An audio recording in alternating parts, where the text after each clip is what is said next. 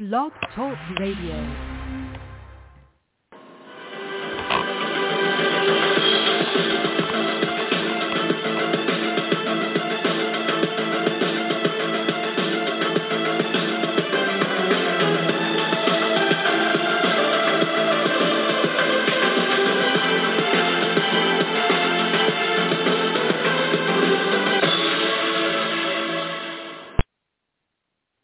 Good evening, everyone, and welcome to the 550th edition of the Feuerstein's Fire American Soccer Show. I'm your host, Daniel Feuerstein. I'll give you American perspective of our clubs, leagues, players, national team, and other fabulous moments. Get your daily reading from me and other writers over at Red Bull News Network. But don't forget, this is always going to be the American Soccer Show covering American soccer. The chat room is open. Come on in. Discuss amongst yourselves if you like. If you have a question for me, I'll try to answer it to the best of my abilities. This Wednesday night is the big semifinal matchups of the 2022 Lamar Hunt U.S. Open Cup. Orlando City hosting the New York Red Bulls at Exploria Stadium at 7.30 p.m. Eastern Time. Sacramento Republic hosting Sporting Kansas City 7.30 p.m. Pacific time, 10.30 p.m. Eastern, all streaming on ESPN+. Plus. This will be the big games to see who will advance to the big final in September, and we'll await that date coming. Uh, two different dates, of course, but we'll await for the official word from U.S. Soccer, from the Open Cup Committee, on when that final is going to be scheduled. So this is going to be fun. This is going to be exciting. I know you can't wait, and I can't wait. We'll have to wait and see what's going to happen. But before we even get into that, today the dates have been dropped from U.S. Soccer for not only qualification to the 2023 Open Cup with the amateur clubs across our great country, but at the same time, scheduled dates for the tournament proper have also been scheduled as well. So let's go ahead and discuss real quick what will happen here. Now, what will happen, and I basically have written down the more important uh, dates that we should all be more concerned about. And of course, the U.S. Open Cup qualifying handbook is already out online. Go to the USOpenCup.com or go to U.S. Soccer's website and they'll have the news ready for you over there as well. So uh, it should be interesting and a lot of fun. But here are the more important dates right now. On August 17th, the matchups excuse me, I should say, uh, qualifying rounds team matchup. Uh, excuse me, qualifying rounds team announced. That'll be on August 17th. That means the amount of teams per state in the amateur levels will announce their uh, their attempt to qualify for the U.S. Open Cup, depending on where uh, they come from and which four of the different regions of our country, Northeast, Southeast, Central, uh, West, and which states and which clubs are going to be involved in it. So that should be interesting. Then on August the 25th, first round qualification matchups will be announced for the first round of qualification, and those dates will be on the weekend of Saturday, September the 17th, and Sunday, September the 18th. So then with the that being over and done with, on Monday, September the 19th, second round qualifying matchups. And though the dates for those games will be in October on the 15th and 16th for the second round qualification. And then on October 17th, third round qualification matchups will be announced in the third round qualifying games. That'll be on Saturday, November 19th and Sunday, November the 20th. And then, of course, Monday, November the 21st, fourth round qualification round matchups will be announced. And then uh, in December, That will be the last round of qualification of this year on the 17th and 18th of December. And then once we have those teams qualified officially for the U.S. Open Cup, here are the scheduled dates of the tournament proper. First things first, the first round draw will be on January of 2023.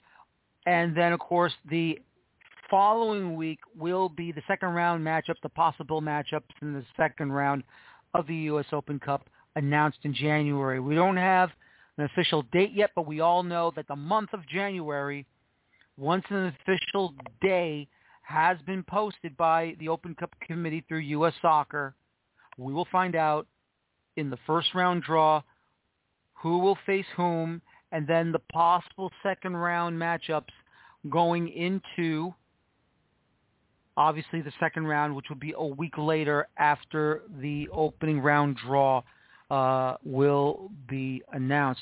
Here are the dates for the matches proper in the tournament of 2023. Games will be played on Tuesday, March 21st through through Thursday, March 23rd. Second round proper matches will be played on Tuesday, April the 4th through Thursday, April the 6th. And then the third round proper, Tuesday, April 18th through Wednesday, April 19th. Fourth round, round of 32, that will include the eight seeded teams from MLS to enter from Tuesday, May 9th through Wednesday, May 10th. The fifth round, round of 16, Tuesday, May 23rd, Wednesday, May 24th. Uh, quarterfinals will be played on Tuesday, July 6th. Nothing in July for uh, any uh, any uh, games for the tournament proper. Wednesday, August 23rd will be the semifinals. And then on Wednesday, September the 27th, the Open Cup Championship Final will be played. Now, once again, just to let everybody know, U.S. Soccer, at the moment, you know, these are the dates that they're being given, but U.S. Soccer does have the right to change up these days on how they see fit if a change needs to happen. And so if there is going to be changes to some of these dates, either for the qualification rounds or the tournament proper rounds, U.S. Soccer will inform us of a change somewhere later on, probably more towards maybe, uh, I would say in the new year in January or February, depending on when we will get that news. If not, then things remain the same and everything will be just as fine. So we'll have to wait and see what will happen then. Now, for those of you wondering, of course, and I know the big argument and the big question is, where are these teams going to start in what rounds? Now, at the moment, at the moment, we have the amateur, um, the national leagues and the amateurs that have qualified for the tournament, which of course, you know, the amateur leagues below NPSL, USL League Two, either U.S. Adult Soccer Association, U.S. Club Soccer, USSSA, even UPSL, those teams that are going to be qualifying for the Open Cup, along with the National Premier Soccer League uh, sides and USL League Two sides, will start off in the opening round. At the moment, second round proper will be USL Championship, which is Division Two. And then the third round proper, the majority of the MLS sides, not counting the top eight seeds, of course, through uh, where they finished in the playoffs, and who will qualify for the CONCACAF Champions League. So we'll have to await, you know, that decision when it comes. And then, uh, and that's in the uh, third round, and then of course in the fourth round, excuse me, uh, the remainder of the MLS teams, the eight seeded teams, will come into play joining the winners of round three into the fourth round. So we'll have to wait and see, you know, how that will play out. And once again, it all will be seen once uh, the current seasons are done and dusted. Now, just to let everyone know and are curious to know about, well, where are the Division Three clubs are going to play. And once again, that's the big question mark right now for the uh, these teams that are in USL League One, NISA, and of course MLS Pro next, obviously. So with that, here is what U.S. Soccer has put down for us. Round of entry for Division Three teams will be determined in January based on the final count of professional teams. Now, what that says to me is this. This will depend on how many teams are either added through expansion or deleted because they can no longer be involved uh, financially in the Division Three leagues of U.S. soccer. So to me, that's the big question mark, depending on what is going to happen. Or, or maybe, and I'm only speculating on this, so do not go along with what I'm saying here. This is just pure speculation on my part. That would mean probably, and if it does happen, USL League One clubs, I would assume NISA clubs, would be involving themselves in the second round and if there are no other new clubs added to MLS Pro Next, which would be those non-MLS 2 teams, uh, you know, in that league, then I would say a club like Rochester FC New York would might enter in the opening round. Now, like I said, it's just speculation on my part. I have no information whatsoever to corroborate this, but once again, this is just my belief. This is what I'm speculating. I'm not saying it's true. I'm not saying it as fact. I'm just saying that that could be a possibility that Rochester FC New York, excuse me, Ro- yep, Rochester FC New York, or Rochester New York FC, however they want to call it, will begin either in the opening round with the national leagues like NPSL, USL League Two, and the amateur qualifiers, or they'll join the rest with the professional leagues of Division Three, like USL League One, like the National Independent Soccer Association, and they could join in round two with USL Championship, who are, of course, the second division sides. So we'll see what happens when that gets announced. But for now, it is wonderful to see the dates and the clarification for the qualifying rounds for the 2023 U.S. Open Cup and the proper and the proper tournament dates, tournament proper dates for the actual tournament in 2023. Um, and I also have to commend U.S. Soccer for at least informing us of when these dates are going to get underway because so many times it, it's been, you know, a big question mark. It's been about, you know, how is this possible? When is it coming? Why are we taking so long? What's the issue? What's going on?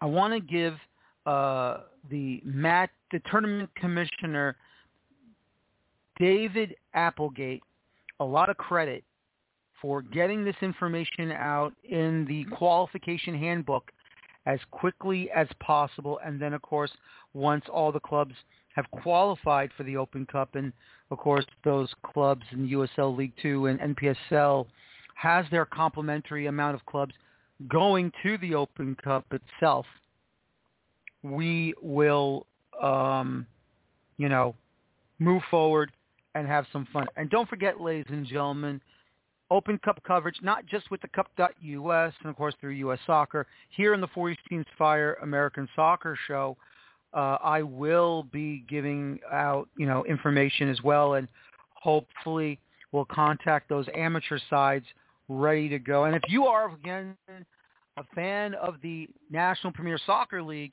what I will do once again, I will in uh, contact those clubs that have qualified for the Open Cup who will not be on the round one draw review show. Those clubs will be on that show through the NPSL soccer show, and uh, we will, we should have some fun. But definitely, uh, I gotta say that this has been uh, great news to be uh, informed for us from the Open Cup uh, from the Open Cup committee. And once again, I want to congratulate and I want to say thank you to David Applegate for doing this for us. And you know, and don't forget next year, all matches and draws. Well, I should say all matches will be now through Turner Sports through either Bleacher Report or the HBO Cinemax app. Uh, uh, I know I have the app and I can get I get it for free through my cable provider. I hope you're able to get it for free through your cable provider. Uh, and we'll see what happens with the Open Cup. But we'll have to wait and see. Uh, maybe there'll be some games on uh, Bleacher Report, and hopefully um, it won't cost a fee to get Bleacher Report uh, and we can watch as many matches, you know, on the app as as much as possible, and hopefully uh, through our computers and our laptops, and we'll hopefully we'll see what happens moving forward. But once again, uh, this is a huge development uh, to find out about what's going on for 2023 and for the next 10 years after this tournament is over with. So we're going to get ready for that. And uh, this is going to be exciting. This is going to be a lot of fun. And we shall see what will happen. And it's going to be exciting and great. Time, ladies and gentlemen, to get ready for the show here. Joining me right now in this Open Cup semifinals for the 2002 edition, we're going to go to Orlando City first. And joining me tonight is Mr. Austin David, the beat reporter for Orlando City for the Orlando Sentinel, to talk about the big semifinal matchup at Exploria Stadium. Austin, good evening. How are you, and what's going on? Uh, good evening to you. I'm I'm doing all right. You know, just uh, it's been a heck of a week of soccer here in Orlando. There was Arsenal and Chelsea in town for uh, two games. Uh, Orlando had a midweek game against Arsenal, and then Chelsea Arsenal uh, played at the same time. Orlando played Philly, so it's been a been a heck of a week here for Orlando soccer. Well, I know that Camping World Stadium is not that far away from Exploria Stadium, so I don't know how you were able to uh, transfer yourself uh, back and forth from that match over with uh, you know, Orlando and Philadelphia and the big game over at Camping World Stadium. Hopefully uh, your gas mileage wasn't too badly used up. Oh no, it's it's within walking distance the two stadiums, and uh, I actually just I plotted myself right at the uh, the Camping World Stadium and watched the uh, Orlando City game on my computer while covering the game from uh, Camping World. Okay, well that's good to hear, and you know I, I will say this, and Usually I don't involve myself with VAR decisions, but uh, hmm. yeah, that was a penalty, and I don't understand why VAR or the referee or the, I don't understand why the referee just didn't want to give it. Yeah, I can see why. Like, I, I I feel like that call is a lot more complicated than it was made out to seem. It seemed cut and dry from the first couple of replays that I saw it, but then when I saw some different angles, it was it was more of a jostle between the two players where Antonio Carlos actually pulled Daniel Gazdag towards him. So the initial contact came from Antonio Carlos where he pulled Gazdag towards him, then Gazdag grabbed Antonio Carlos. So the contact was instigated ah. by Orlando's defender. Uh, but it, it, it it's one of those plays where when players are jostling in the box, that happens all the time. It's just a matter if the ref sees it or not. So this time, yep. VAR, uh, he didn't want to make that call. uh, it, it it wasn't a call that should have been a penalty. It would have been a game deciding penalty, and and with the two players going at it in the box, it's it's I, I understand where he came from in that decision. No, absolutely. Well, Austin, Orlando City has reached the Open Cup semifinals in the 2022 edition. I believe this is either their first or maybe their second attempt in the Open Cup semifinals. This had to be uh, a great run for this Orlando City team. I know they've had some of their issues this season, league play wise, but for them to go on this run, what in your mind, what do you think Oscar Pareja has done to get this club into a position uh, where the next step is to be in the final and to hope to win a, a championship?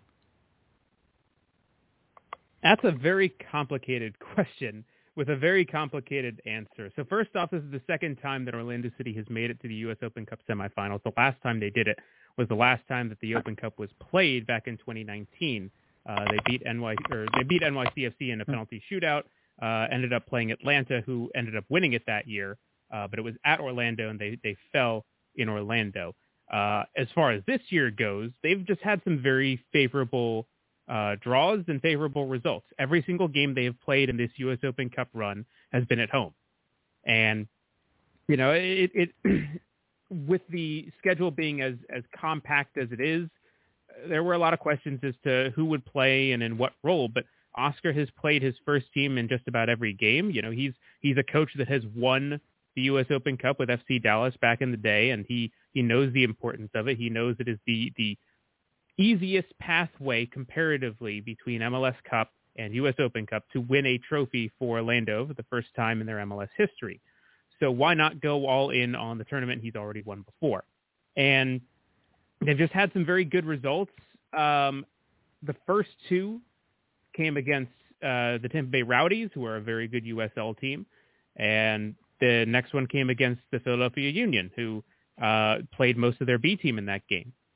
The next two games uh, were a bit more complicated because both of them went to penalties, and it took 120 minutes plus penalties to decide a winner. And in those games, Orlando was not the better team. They managed to get some very favorable goals towards the end. Um, the Miami game that they first, the, the round of 16 they played, uh, there were no goals in the full 90 minutes, and that was a really really tough game to watch. Uh, two goals in stoppage time in the first half of stoppage time, and that was it. It was 1-1, went to penalties, and Miami didn't do all that great. Uh, Pedro Gallese made a save, and they moved on. Then they played Nashville, who always gives Orlando trouble. And it turned out that uh, Hany Mukhtar scored in the very beginning of the second half after uh, a half that was pretty average for both teams. And Orlando, they probably whiffed on about 15 t- chances in the box. Like they had 23 shots on on the area and only five were on target.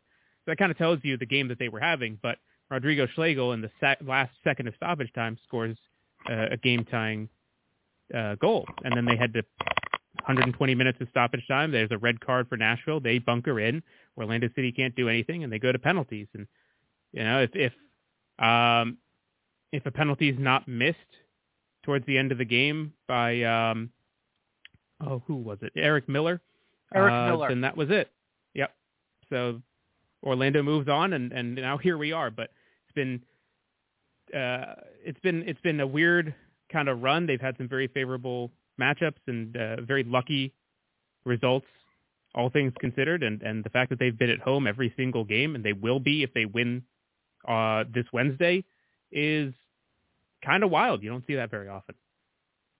No, you really don't. I mean, you rarely get the luck of the draw that you you're home almost every single round of the tournament, and you know, and once again, if there is a victory by Orlando on Wednesday night, you will host the final no matter what. You either mm-hmm. get Sporting Kansas City or Sacramento Republic, and that should be interesting. You know, I, have to go into the uh, quarterfinal matchup again against Nashville. Uh, you know, when it looked like doom and gloom for Orlando at the time, and then coming out of nowhere, I think it was from the top of the area, where Rodrigo Schlegel just found a way to hammer home that ball. I mean, what was that feeling like in the stadium as soon as he powered that ball home, and all of a sudden it's a frenzy again at Exploria? Yeah, I had my entire recap written, so that was a pain for me, all things considered. I uh, I had to rewrite my entire story from top to bottom, and I basically I I wrote about 600 words, and I just I just select all and delete. I'm like, there's there's nothing I can use from this. This is a whole new game now, and uh, yeah, it was just it was a wild time. I was at the time more upset than anything because I had to rewrite my story, but it mm-hmm. was one of those moments where uh, this this team has a history of doing things in stoppage time that really shouldn't be happening. You know, this it's it's such a weird concept for Orlando where they have so much history in scoring really late stoppage time goals to salvage results. And, and in this case, it, it helped them get an advancement into a, a cup. You know, other times it's been game tying goals or game winning goals in stoppage time. They've even conceded late goals in stoppage time. But there's something about stoppage time that Orlando City even made T-shirts a couple of years ago that said "We love stoppage time" or "Cardiac Cat." Mm-hmm. So there, there's a history behind stoppage time in Orlando City that is just kind of wild. No, absolutely and I, I have to say this, and I, and I really have to say this. You know, seeing these games from Orlando, I mean, obviously we all know how strong they are at home and how good they are. I mean, obviously they've had a couple of bumps on the road here and there, but still, though, I mean, Orlando is a side that I've seen pretty much a couple of times in front of me, where you know they're coming ready to play, and you know I think ever since Oscar Pareja has been their manager. Uh, I think he's gotten them into better positions to be competitive. Nothing against Adrian Heath. We all know he's a decent guy and he's a solid uh, manager during their USL time before coming into MLS. But, you know, Pareja knows how to work his roster and knows how to rotate it very well.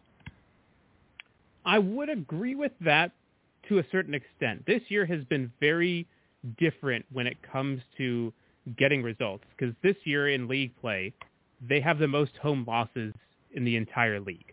And that is not something that Orlando City does very often. They have struggled to find consistency in scoring goals. They haven't scored more than three goals in a game outside of their 5-3 loss to bottom feeders DC United. They just lost their last game against Philly 1-0 at home.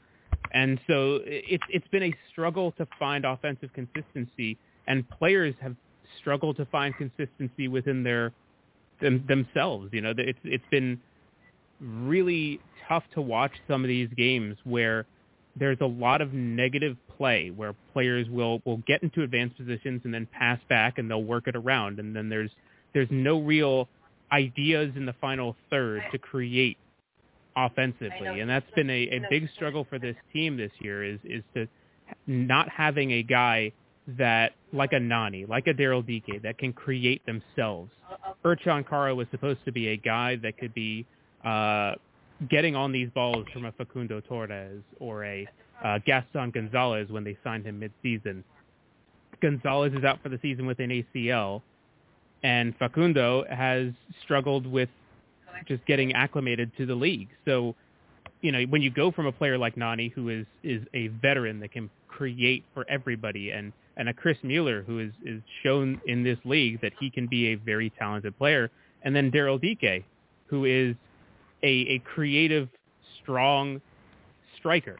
When you go from that to, to what Orlando has now, they haven't adapted well enough. You know, they're they're fine within the defense and fine within the midfield, but when it comes to that final third, it just hasn't come together.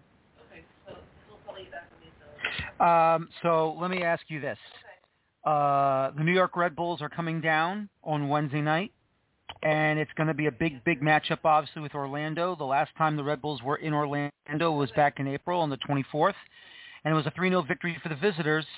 What concerns do you have for Orlando City against the Red Bulls, and what do you think could be a, a, a strength for Orlando City against the Red Bulls on Wednesday night? I think the biggest thing for Orlando is that they've they've had really bad luck against the Red Bulls over the last couple years. You know, the the press, regardless of which coach it is, the press that the Red Bulls employ has just befuddled Orlando's team to the point where they can't play out of it. And that three nothing loss was the epitome of it, where they had nothing going offensively. Red Bulls were taking away everything in the midfield they were forcing things down the wing, and, and Orlando was doing absolutely nothing with it. And they played them the right way. They did their scouting report, and I, I have a feeling that, you know, the Red Bulls coming into this game, they will have done their homework. They rested a lot of their key guys against Austin. I saw that Luquinhas didn't play, Amaya didn't play, Lewis Morgan didn't play. These guys are going to come in fresh. Orlando just played all of their starters this past weekend. They also played in that game on Wednesday against Arsenal. So you're going to have fresh legs and a, a, very strong pressing side against a team of tired legs who has struggled to find an offensive identity.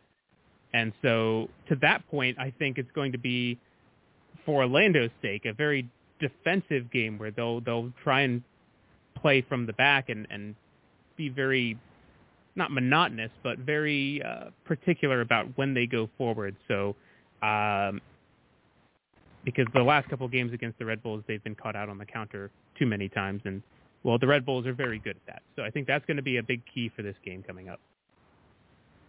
I agree with you there, and it should be a lot of fun. Okay, David, listen, uh, Austin, thank you very much uh, for joining me tonight. Good luck on Wednesday night. We'll see what happens, and uh, uh, hope hopefully uh, we'll see what Orlando can do on Wednesday night if they can give the Red Bulls a game. So thank you for your time. I appreciate it, and uh, I'll talk to you soon. Sounds good. Thanks for your time. Thank you for your time. Austin David from the Orlando Sentinel covering Orlando City, uh, the beat writer of Orlando City as the uh, first of two semifinals uh, will be uh, played once again uh, down in Central Florida at downtown Orlando. Joining me now, of course, my good friend in the Midwest over in the Kansas City area, Mike Kuhn from the Blue Testament. As Sporting Kansas City will be on the road to take on the Sacramento Republic of USL Championship. CUNY, good evening. Um, you know, this is the opportunity where Sporting Kansas City, even though in league play it is probably the worst season they've ever had in their history, this is the only thing left for the club to fight for to get a championship cup if possible. No, I mean that we're at the point where the where the Open Cup is our season. I mean the the the the way to look at it, we have a two game season left. We have Sacramento and then if we win we have the final. That that's our season at this point. Um we have to get something like over like close to two and a quarter points per game, I think it is, for us to even realistically have a shot at the playoffs. And I don't even think that's realistically at this point. So the the playoffs are out of the picture. So no, we're we we we're in a two game season. It's uh win win this game, win the final, or else it's nothing this year, basically.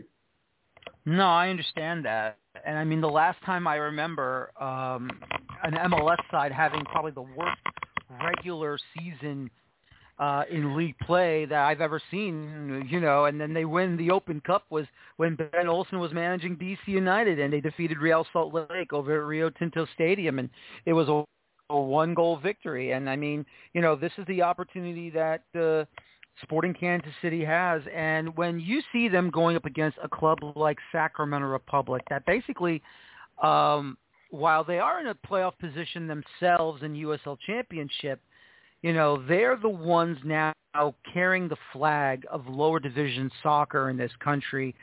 And what does Peter Vermes need to game plan for? Which, you know, obviously he put in the backup keeper against LAFC, and he has Melia going in the semifinals. I don't think I don't know if you'll see Melia tomorrow or Wednesday night. Honestly, Melia left hurt against LAFC, so and he oh, was just I didn't coming know off that. a okay. shoulder injury. Yeah, yeah, no, he w- he was subbed out in the 53rd minute against LAFC, and Pulskamp came in and uh, had he'd gotten he'd hurt his shoulder against uh, Montreal um, a couple weeks ago. So, I mean, I don't know if Saturday against LAFC was uh, re-aggravating that, or if it if if it was something different. Um, but I mean, I would not be surprised if you don't see Melia on Wednesday night. I would I would think Pulskamp, who's been in goal for KC's three other Open Cup games so far this year, I think he's likely to be in the net again on uh, Wednesday night, barring uh, something barring Vermes deciding he doesn't want to play him because he needs him this weekend, or Melia making a miraculous recovery, I think Pulskamp's getting the start in goal um, against Sacramento. And I mean, for for them, it's I mean, I don't even. Yeah, they're in a playoff spot, and yeah, we're Horde, and I know the it, Kansas City is the favorite just simply because they're the MLS side, they're the higher team, they should win. But I mean, I don't have a lot of confidence in Kansas City to get it done tomorrow night, or not tomorrow. I keep saying tomorrow, Wednesday night, simply because they're uh, j- just the way that they've been playing lately. It it leaves so much to be desired in the way the team is playing offensively specifically, but the defense isn't get, filling anybody with any confidence either at this point. Right, and I don't blame you for feeling like that. I mean, this is really uh, more like patchwork for Sporting Kansas City right now than I've ever seen. You know, ever since the club has been around, or even under uh, the tutelage of Peter Vermes. But let me ask you about Sacramento at the moment. What causes you big concern right now? Because obviously, in your quarterfinal matchup against Union Omaha, I mean, basically, Sporting Kansas City ran roughshod all over them and you know took them out. That six 0 victory uh, over at Children's Mercy Park. Here you're going to be on the road at Heart Health Park. Uh, obviously, the California State Fair uh, will be over there, so uh, there's going to be a tons of lights, uh, a tons of carnival stuff going on. But at the same time, this is a big matchup. And what worries you right now with uh, Sacramento Republic uh, moving on this coming Wednesday night? I mean, the the main thing is just the the excitement level of coming of a. I mean, I, I hate the term and big club coming in because I mean it's it, it's not that big of a difference overall. But I mean, you got you got a team from the top league coming in. You have all the um, all, all the press and stuff with regards to Sacramento's uh, expansion bid and everything and you just have the feeling that they still have a chip on their shoulder because of that, basically. So um, it just all angles of it, and then you, you just have a Kansas City team that defensively can't defend crosses to save their lives, can't create much in the way of scoring, ha- are relying on wonder goals from midfield or – Johnny Russell or Daniel Salloi having moments of brilliance to to open things up. They're they're not getting production from Shelton at the nine, even the little things that he did in the past that allowed him to be successful and allowed Vermes to think, oh, I can make it this season with him. He's not doing any of that. He's he, he's become a liability, honestly, at the number nine position more than an actual striker, and that's that bears out in the fact that he has one goal contribution and like seven shots in however many games he's played this season. He Kansas City's just doesn't fill me with any confidence, and that alone makes me fear Sacramento. No, and I don't blame you. I mean, what? I mean, is it just injuries that are just you know the big culprit here for Sporting, or has it just been, you know, like you said, Khiry Shelton hasn't been Khiry. Um, you know, you can't have Salloi and Russell, you know, put the club on their backs to get them forward. Has it been a misstep, uh, you know, with players in Sporting KC too, you know, just not fulfilling their needs? Uh, is it also targets through the transfer window that just hasn't uh, worked for this club this season? Yes. That's the easy All answer. the above. Yes. All of the above. It, I mean, it, it's it's failures in the scouting and signing department from for the foreign signings. I mean, you look at Jose Mauri, who was gone after 22 minutes this year against Atlanta because he just basically quit out there. It, it's you got the bad foreign signings. You got the SKC2 guys aren't. You're not getting the big push of SKC2 players coming forward. You got injuries. You got just it, it, it's everything. I mean, it everything that can go wrong has gone wrong. Basically, I mean, it it's just a multitude of everything, and that that that at the same time that shouldn't excuse Vermes and Bliss and the rest of the technical staff for for uh, the for, for the way the team's playing either. Because I mean, there are ways to work around the situations. I it, I'm I'm to the point where I don't understand why pl- certain players are starting. Why I mean, Khiry Shelton's the easy one is to question why he's still starting most games for this team. And I mean, the the best Kansas City has looked over the last month was in the first half against uh, Salt Lake in the game they ended up losing 3-0. I think it was that game, maybe. Whichever game it was where he we had uh, Jonas, Salloi, and Russell as the front three, looked like looked fluid in attack, looked organized up there. I, it actually gave me some confidence. And then the very next game, it was back to Shelton up top again. It's like, why? I'm just exhausted mm. of it at this point, Daniel. Mm. No, I don't blame you. I mean, this is one of those. This is actually, I'll be honest with you.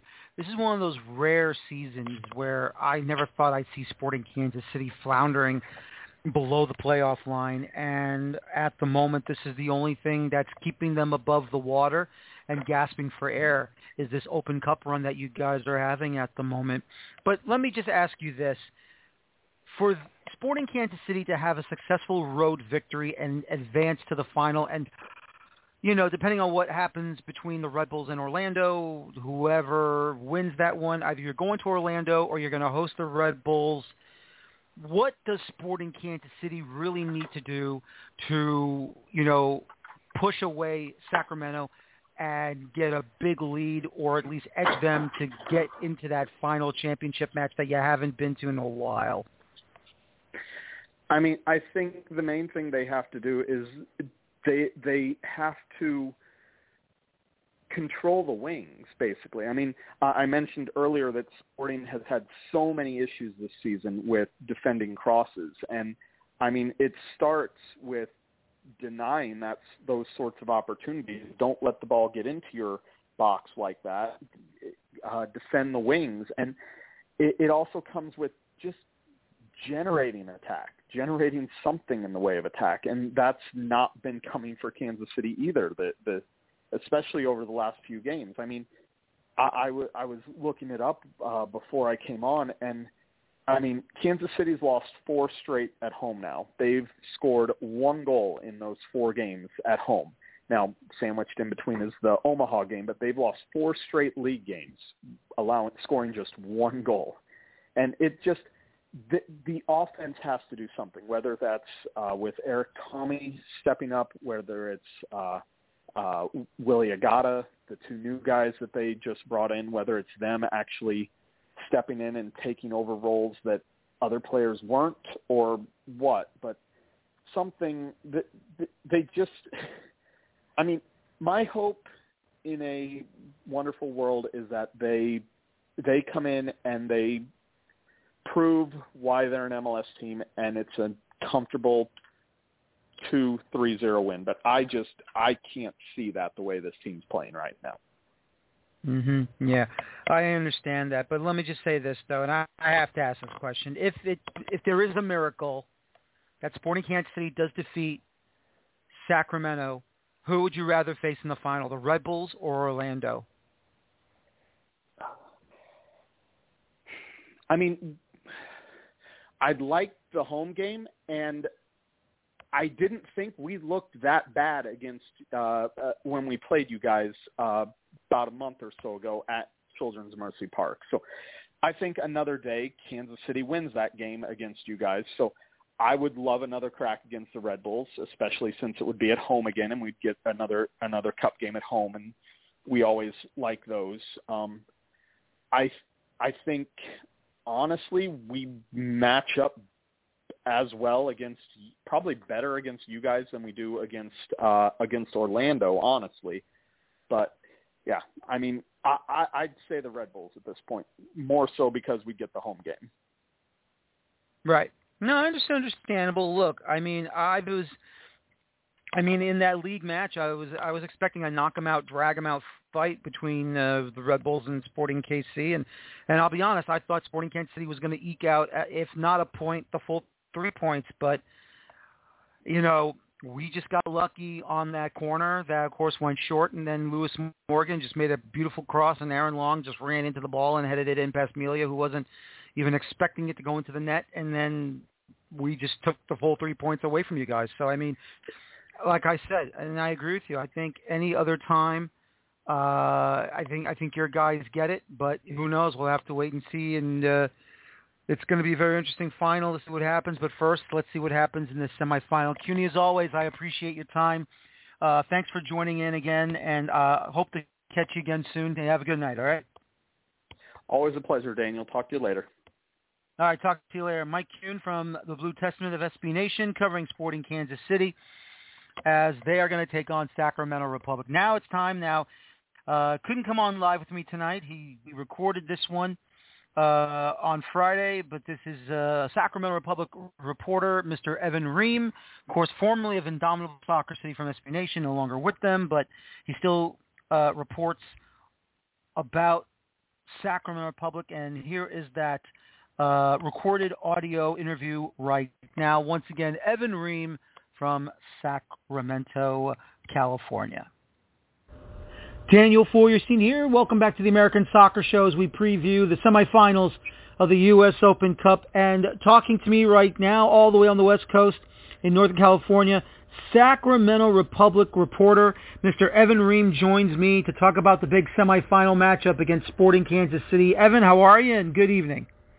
I'm great. How are you? Doing very well. It's a very, very exciting time. The semifinals of the U.S. Open Cup. A big semifinal matchup against Sporting Kansas City, a two to three time Open Cup champion coming to Heart Health Park in downtown Sacramento. And as I've heard already, the venue is sold out. That is correct. It, uh, um, and there and there's a buzz in the town for this for this game. So it's it's I mean this is either the biggest or second biggest Sacramento Republic FC match ever. So I think people are really excited. What a run they've had. I mean, obviously starting off in the second round, going all the way to the semifinals, the last USL championship team, or at least the last USL club to go that deep, FC Cincinnati in the 2000 and uh, 18 Open, no, I think it was 2017, excuse me, Open Cup uh, tournament where they lost to the New York Red Bulls in extra time, three goals to two. But uh, I just gotta say that everything Sacramento has done has turned to gold. It's just unbelievable the run the club is in. Yeah, and by the way, FC Cincinnati should have won that game. Um, they're up 2-0 at the 75th minute. Um, but uh, yeah, I mean, this year the run the run's been excellent, and actually, if you look at their entire Open Cup history in Sac Republic, Sac Republic's only have, actually lost once at home ever, and that was to Kitsap Pumas of the PDL in 2016 in a game they didn't necessarily take 100% seriously, but um, yeah, this, this I believe was the first year that they've ever beaten an MLS team on the road when they um, went and beat the Galaxy. I was at that game. It was awesome atmosphere. Probably like a thousand Sac Republic fans there, and you know now the club has the chance to uh, become the first non first division team to make the finals since I want to say either 2008 or 2009 when the Charleston Battery did it. Yeah, absolutely, and that's been an amazing time here. You know, I have to ask you, what a revelation Rodrigo Lopez has been. Of course, uh, was there, what's his nickname now? Uh, Lolo, Ro, Roro, Ro, Roro, Roro. yeah. yeah, I mean, four goals in Open Cup competition, including that uh, big quarterfinal match against the Galaxy, scoring the first goal of uh, the match in the quarterfinals. Uh, to see two players right now, both Rodrigo Lopez, Luis Felipe Fernandez. He has three goals. Luis Felipe right now. Rodrigo Lopez with four, leading in the goal scoring department in the Open Cup.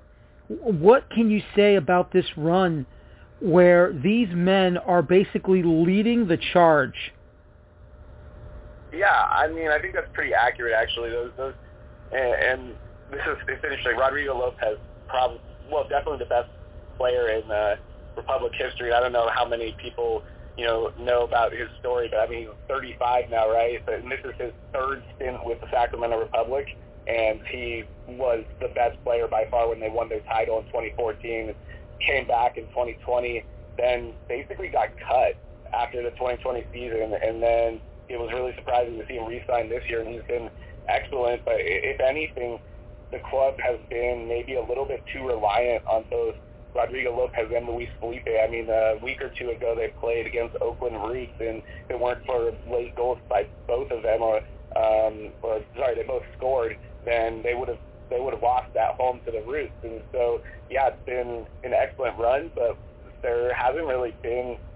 Uh, well, there hasn't really been a third or fourth or whatever player to essentially emerge and help carry the weight. It seems like Rodrigo Lopez and Luis Felipe are doing a lot of the uh, groundwork, and I think it would be um, you know beneficial if some other players started standing out as well. To be honest.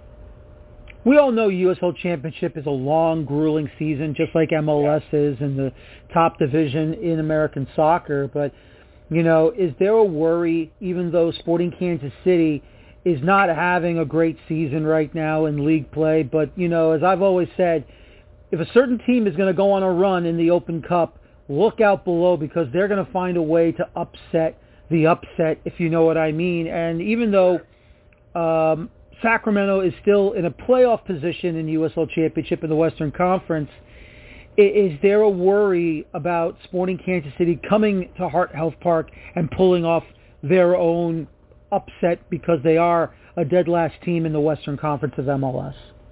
Well, I was actually thinking about this earlier, and Sporting Kansas City doesn't have. I know they're only seven points out of the playoffs, but like that, that's a lot more points than people think it is at this point in the season.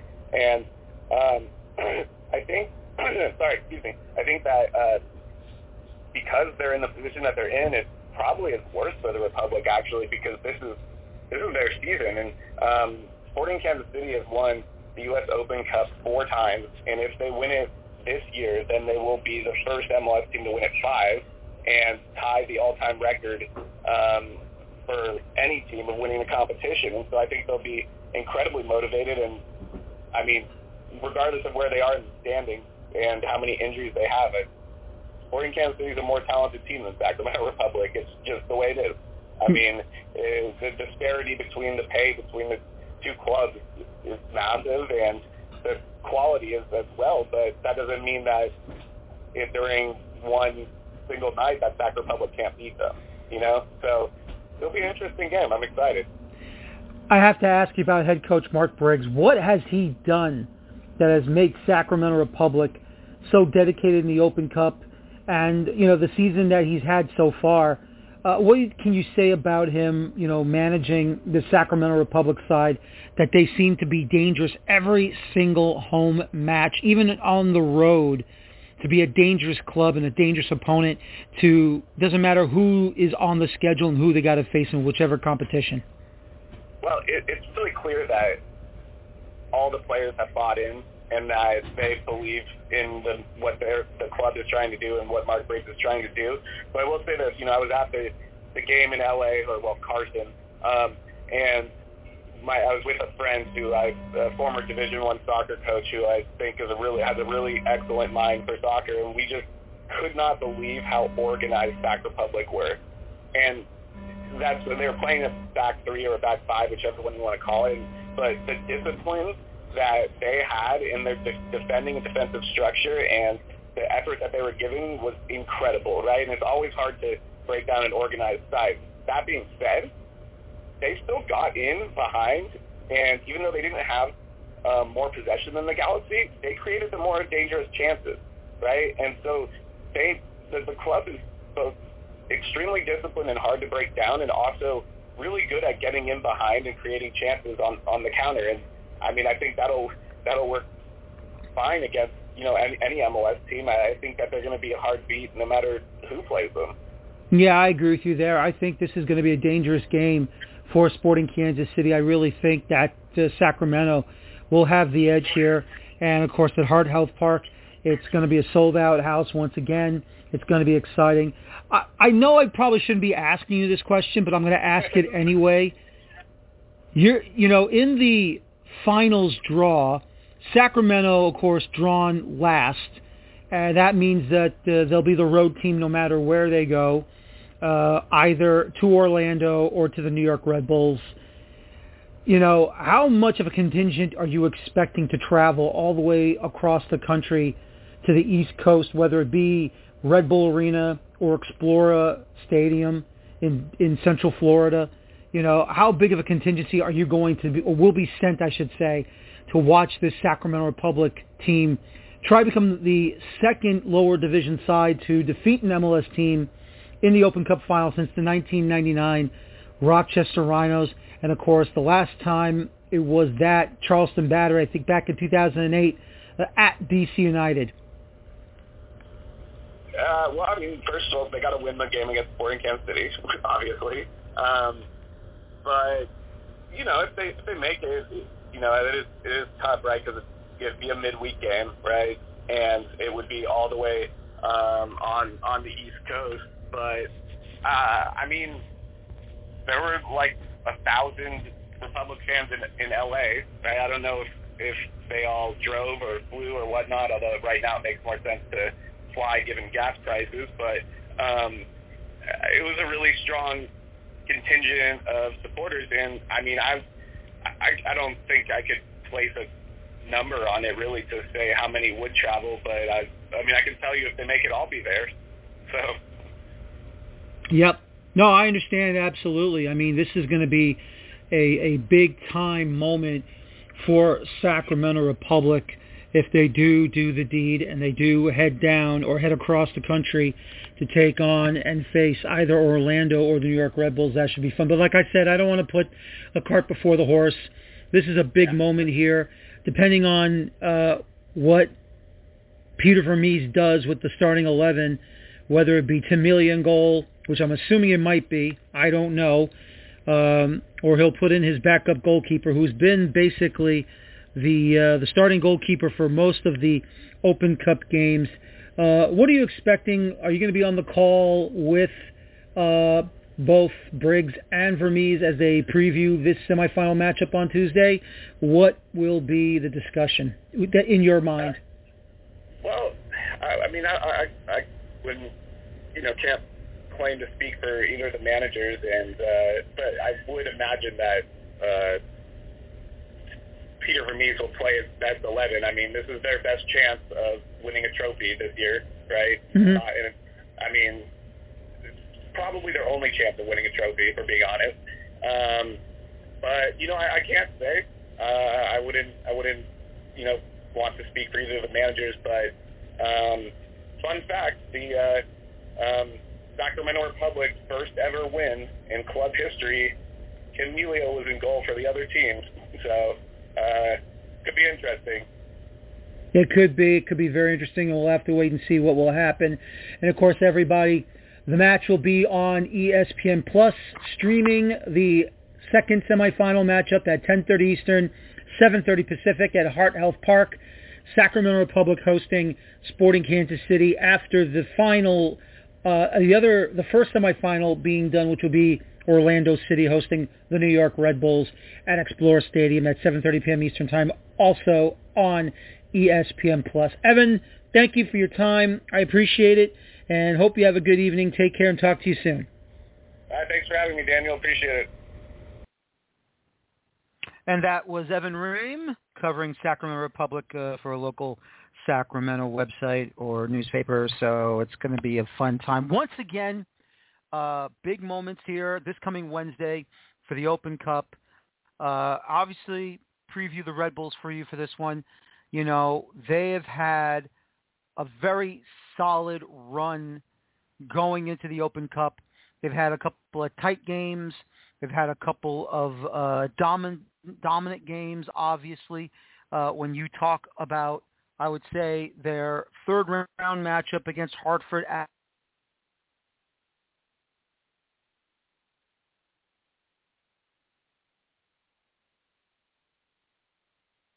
and then their next match on the road in the draw for the fourth round at DC United. As we all know, DC United in a shambles right now, and uh, especially in that match, they didn't really play the majority of their starters, mostly bench players and uh, Loudoun United players for technically DC United too.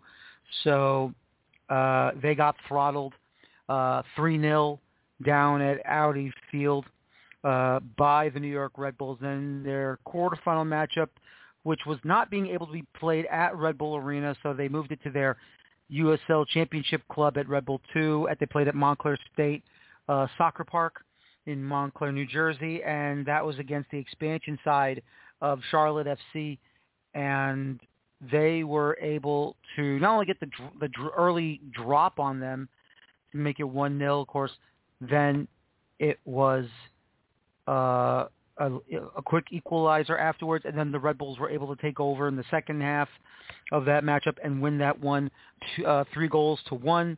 And then, of course, against New York City FC, dominant performance in the second half. I think dominant performance all the way around in the sec uh, in that matchup, as they really, really were looking to go. And uh, NYCFC uh, basically just did not play their game, and they just looked uh, terrible. I thought they looked terrible. They looked out of sync, and once again, that's uh, the start of no Ronny Deila.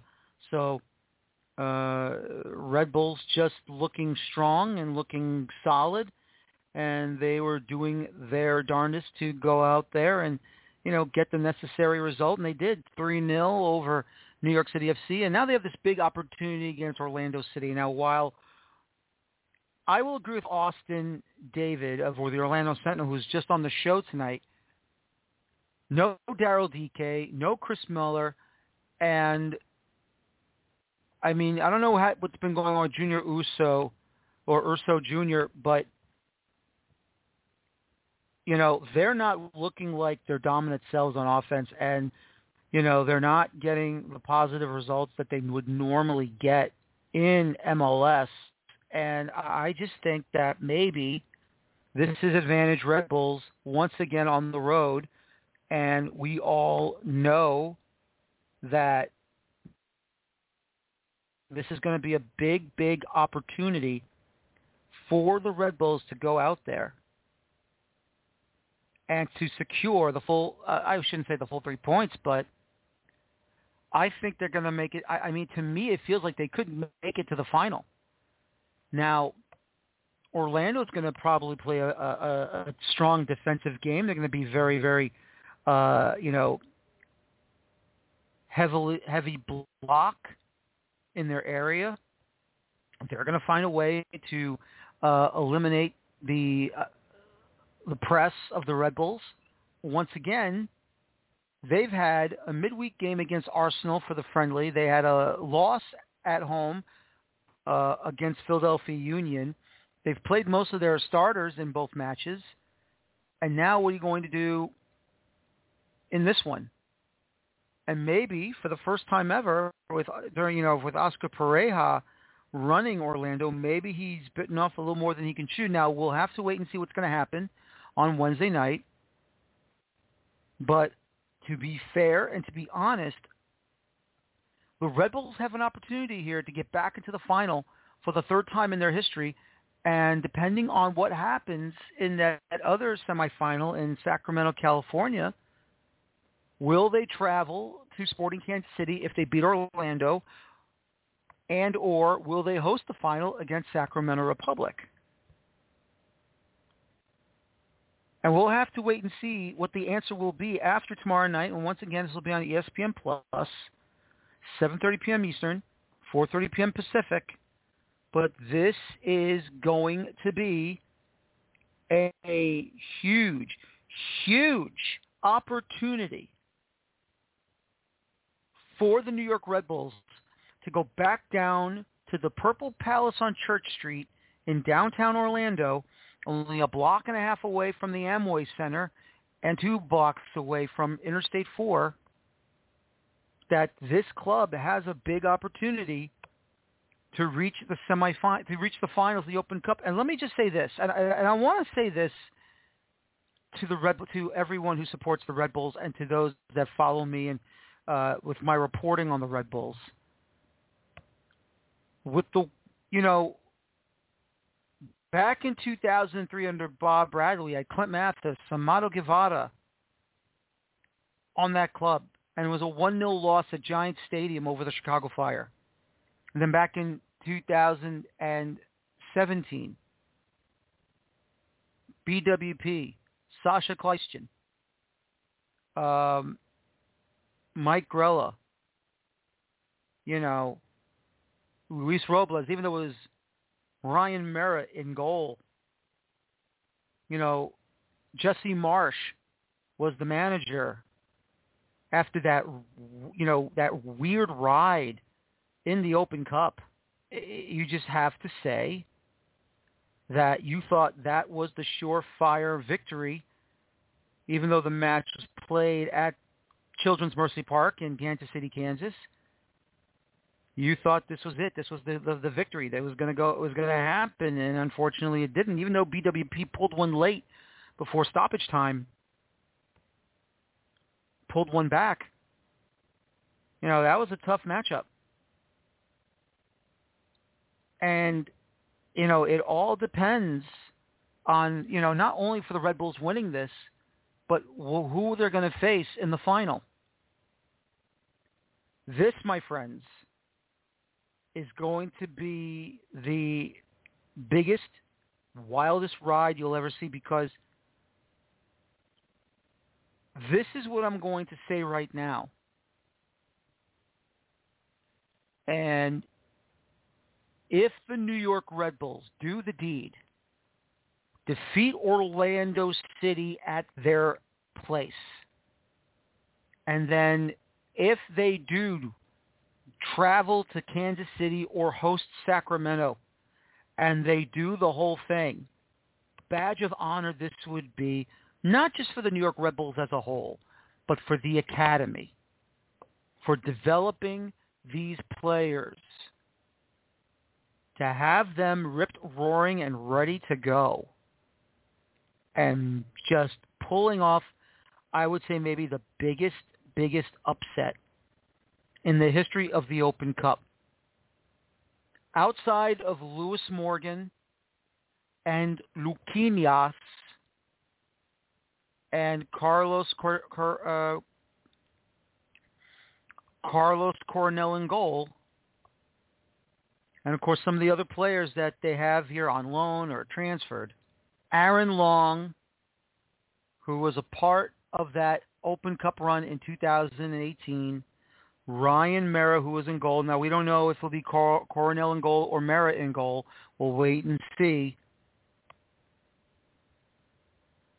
But I'm telling you right now, if this Red Bulls club does win it all, and they do it with the majority of academy kids and drafted players – what a huge chip on the shoulder this would be, and this would put everyone in MLS on notice. And the entire American soccer community on notice to win the national championship of American soccer. This would be the biggest victory ever for this club. Not just because they haven't won a cup ever since they got started back in 1996. But the, the direction that they've gone to,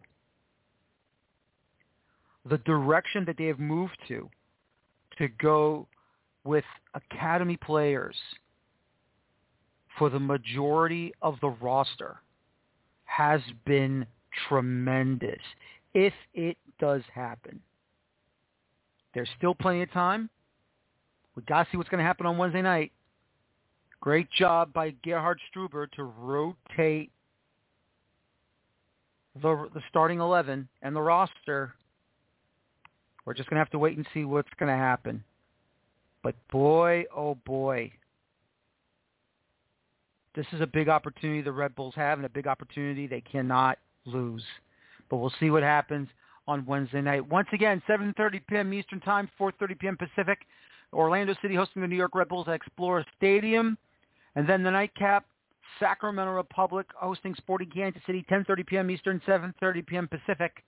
All matches being played and broadcasted, streamed on ESPN Plus. Call the match in Orlando.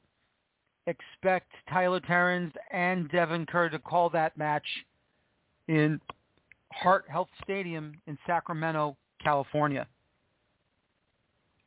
Now it's time to talk about that big victory for the New York Red Bulls in league play down at the Q2 in Austin, Texas, as they defeated Austin FC for the very first time on the road. And oh my goodness, what a match that was. Forget about the attempted comeback by Austin FC, led by Sebastian Driussi, who basically tried to do it all on his own, two big goals, hell of a scissors uh, cross to Finlay, who just stuck his foot out to poke it in but the Red Bulls as a whole in this one, the Red Bulls as a whole, if the first two goals were not wiped out due to the due to both Omir Fernandez and Caden Clark being offside, that is a rout. That match is a com- rout of Austin FC.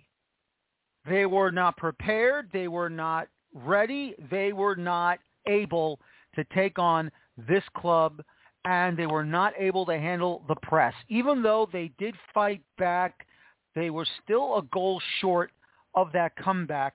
But once again, what you are seeing through Gerhard Struber right now is the man that has this club running on all cylinders, hitting the gas, and they're not taking their foot off the pedal especially with no Luquinhas, no Lewis Morgan, and no Frankie Amaya. What you saw was the reward given to both Caden Clark, Daniel Edelman on that pitch, Serge Ngoma getting an opportunity, and it's such a shame that his hamstring got pulled in the 30th minute because if he was still able to play that match, I think he would have gotten at least more than one goal in that game. But everyone pulled their weight. Drew Yearwood with a fantastic goal, and the Goma with a fantastic goal. Cameron Harper played a, a great game. Tom Barlow, I am actually happy for Tom Barlow. You know, I don't want to really – you know, I know the article I wrote on Red Bull News Network about the striker department is lacking. The truth is, it truly is lacking. Barlow and Klimala, and you can't really put the club on the back of Serge Ngoma because he is only 16 years old. That they have to bring in someone who's a uh, a veteran. It doesn't matter where they come from. It could be within, you know, an MLS veteran. You want to bring in a, a veteran who's been playing in USL Championship to give him the opportunity to play for the Red Bulls. Or if you want to bring in uh, a qualified striker from Europe, doesn't have to be a famous name. It could be a uh, you know a solid player that can be a striker uh, in Europe. But you know, I mean, I wish it was Lionel Messi. We're not going to get him. I wish it was, you know, maybe you know Cristiano Ronaldo, which it's not going to happen. We all know this. Um, it would be nice, you know, a big named, you know, European striker or big named player to come from Europe who's a or from South America under a designated player status. It would be great. But you just need a competent striker to go out there, match in, match out, because you cannot allow both Lewis Morgan and Luquinhas, who are having fantastic seasons. They're having fantastic seasons, period. But you cannot require them to take the club on their back. They need striker help. But you know what? If Ngoma's hamstring injury is not that bad, it's only a mild strain, then hopefully he'll be able to be around for the final and get back in there. Not saying he's got to be rushed back in, but hopefully he can get back in there and go out and do the damage that we know he can do. But still, though, you know, we need to see him do it for a full 90 minutes. And I'm telling you right now, that match on Sunday night could have been the catalyst for him to say he can do it a full 90 minutes in MLS. Serge Ngoma felt horrible for him. I hope he's okay. We'll find out in the presser tomorrow uh, about Ngoma uh, for the Open Cup semifinal uh, through Gerhard Struber. But you know what? I just have to say it. Uh, he really looks like the real deal Ngoma. I know it's early. I'm, I don't want to put any pressure on the kid, but so far he's just been fantastic. For him to get that goal, and Andrew Tarbell got took his eye off of it, nutmegged himself when the ball ricocheted off his gloves, off the off the off the floor and into the back of the net. Unbelievable. Drew Yearwood stealing that ball, cutting inside the Austin area, and then burying that shot to make it 2-0 was unbelievable. And then, and then, my God, Drew Yearwood on the attack. It's 2-1 Red Bulls in the second half. Steals another ball, moves it up, finds Yearwood, finds Cameron Harper, fakes out the defender who just slop, slop, you know, was sloppy defending. He just went to the floor, tried to steal the ball. Nice cutback by Cameron Harper, buries the ball to make it 3-1, and then Harper helps out substitute Tom Barlow as he timed his run, smacked it with a half volley and make it 4-1, and the Red Bulls are on cruise control. And as I've said it on Twitter, when even the first Austin goal that was basically put in, and then the next two chances that were put in, that's not lazy defending. That's just golazos. It's just golazos. That's all they are. Because if it was lazy defending, then I'd be the first one to say it. But no, Austin FC was fighting back, and they were basically smacking bangers. That's all it is. You can see how talented Austin FC players are and how talented the Austin FC team club is. Josh Wolff has done a good job. Unfortunately, this time around, they just didn't have, they just didn't do a good job. He said so on Twitter uh, in the post-match presser uh, with the Austin FC reporters, Eric Goodman. If you follow him, go to at Goodman on uh, on Twitter and follow his uh, tweeting on what Josh Wolff said and what some of the players said. Um, just amazing stuff, and uh, he does a very good job covering Austin FC uh, for the Austin Chronicle. Go ahead and follow him. But once again, uh, all you can say is that for the Red Bulls in this one, I think this was their outside of the Open Cup victory against New York City FC uh, in the quarterfinals. I think, and outside of some of the games they've played on the road, they've had an amazing road record this year, tenth win in the season. I think this was the this was their best road performance of the season. This was their best road performance of the season. And, you know, possession numbers don't matter that much sometimes. It's the quality of the chances that you take, and all of them were quality, absolute quality.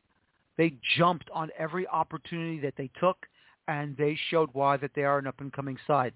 And I want to give a shout-out to Max Bretos. Uh, of course, he is the broadcaster for Los Angeles Football Club for LAFC. He hosts the OG Soccer podcast uh, both on YouTube in video form and audio form. Uh, that you can probably listen to in all your uh, like like Apple uh, podcasts, Spotify, all the major podcast networks and stuff uh, for streaming. Um, following him on Twitter, he is giving praise to the Red Bulls right now. He watched the match and he's enjoyed what he saw, and this is why the talent level is improving in MLS because we have academies because players are growing within our general areas, including in the New York, Northern New Jersey, Central New Jersey, southern Connecticut area where the New York Red Bulls can get players, put them into the academy, and off they go and look at the fruits of their labor right now. Do I still think they need a veteran here to you know here or there to you know to find a way to solidify winning championships uh, as much as possible? Yes. Yes. Need to still bring in a veteran player who wants to come in. Now, if it's not a big name player from Europe or South America, I can understand that, and that's fine. But you got to bring in a guy that knows what they're doing, whether it be in the midfield, on the back line, or in the striker position to put them up top. If that means changing the formation and no longer going four-two-three-one, then that's what you're going to have to do. Because as of right now, more needs to be done with this Red Bulls team. But for now, this was an amazing victory on the road. They have another big matchup going on uh, against uh, the Orlando City in the Open Cup this Wednesday night in the semifinals. And then they come home. Then they got to take on Barcelona in a friendly, and we all know what's probably going to happen. It's probably going to be the majority to start off Red Bull two team Red Bull Red Bulls two players Tom Edwards because he'll be suspended not just for the Open Cup match due to the red card against uh, New York City FC in the quarterfinals, but he's also been now suspended on yellow card accumulation uh, in the match against Austin FC. So he'll be suspended for the home match against the Colorado Rapid. So he'll be probably full-blown 90 minutes against Barcelona. But uh, I would suggest Red Bulls two players, the majority of the roster, and maybe a couple of players um, who are substitutes getting the opportunity uh, to be starters. And then if you're going to bring in a couple of veterans uh, to sub into the second half, probably more like 15 minutes worth. I think that's the best thing to do against Barcelona because it's just a friendly. Whether they win this one or not, it should not matter. It does not matter. And, you know, got to say, if they do find a way to win that match, then that's great. But the truth is, this is just a friendly. It's just to get butts in the seats. It's probably going to be majority Barcelona supporters anyway, so don't worry about it. But once again, as I've said, this isn't, you know, the friendly is not the big deal. It's nice to see Barcelona come over and play against the Red Bulls, but you know what? To be fair and to be honest, it's just a friendly. We're not going to worry about this one. What we need to worry about is the Open Cup and the rest of the regular season of MLS and see if they can hold on to the, a home playoff match in the top position, the top three positions uh, to move forward. That's all they have to worry about. Until then, don't worry about the friendly. Worry about the Open Cup. Worry about the regular season, and then just move forward. Pray for Serge Ngoma that the pulled hamstring is not that bad and it's not that terrible and just move on. That's all you got to worry about right now if you're a New York Red Bulls fan. And we'll see what happens. But once again, they deserve the full three points. Austin tried to come back. They fell short. The Red Bulls get the full three points in the Q2 over in Austin, Texas, and it was a lot of fun to watch. And honestly, if those two first two chances that went in uh, were not wiped out due to the offside flag, and let me be fair, they were offside. Omir Fernandez was offside on that first one. Caden Clark was just offside when Klimala shot it. If those two guys were not offside, it's a 6-3 victory. It's an absolute rout, and Austin would not get a second chance at trying to find a way to make it as close as that they tried to do in this one. But once again, the Red Bulls found a way to go out and got the full three points, and it was absolutely fantastic. Well, ladies and gentlemen, that'll do it for me tonight. Join me next week to uh, recap Open Cup semifinals and talk more American soccer here on the Feuerstein's Fire American Soccer Show. I want to thank my guests tonight, Austin David of the Orlando Sentinel, Mike Kuhn from the Blue Testament of SB Nation, and Evan Ream, Sacramento soccer reporter on the Sacramento Republic. My name is Daniel Feuerstein. Thank you very much for listening to me tonight. And as always, please enjoy your football. Thank you. Have a good night. Take care so long. And bye-bye for now.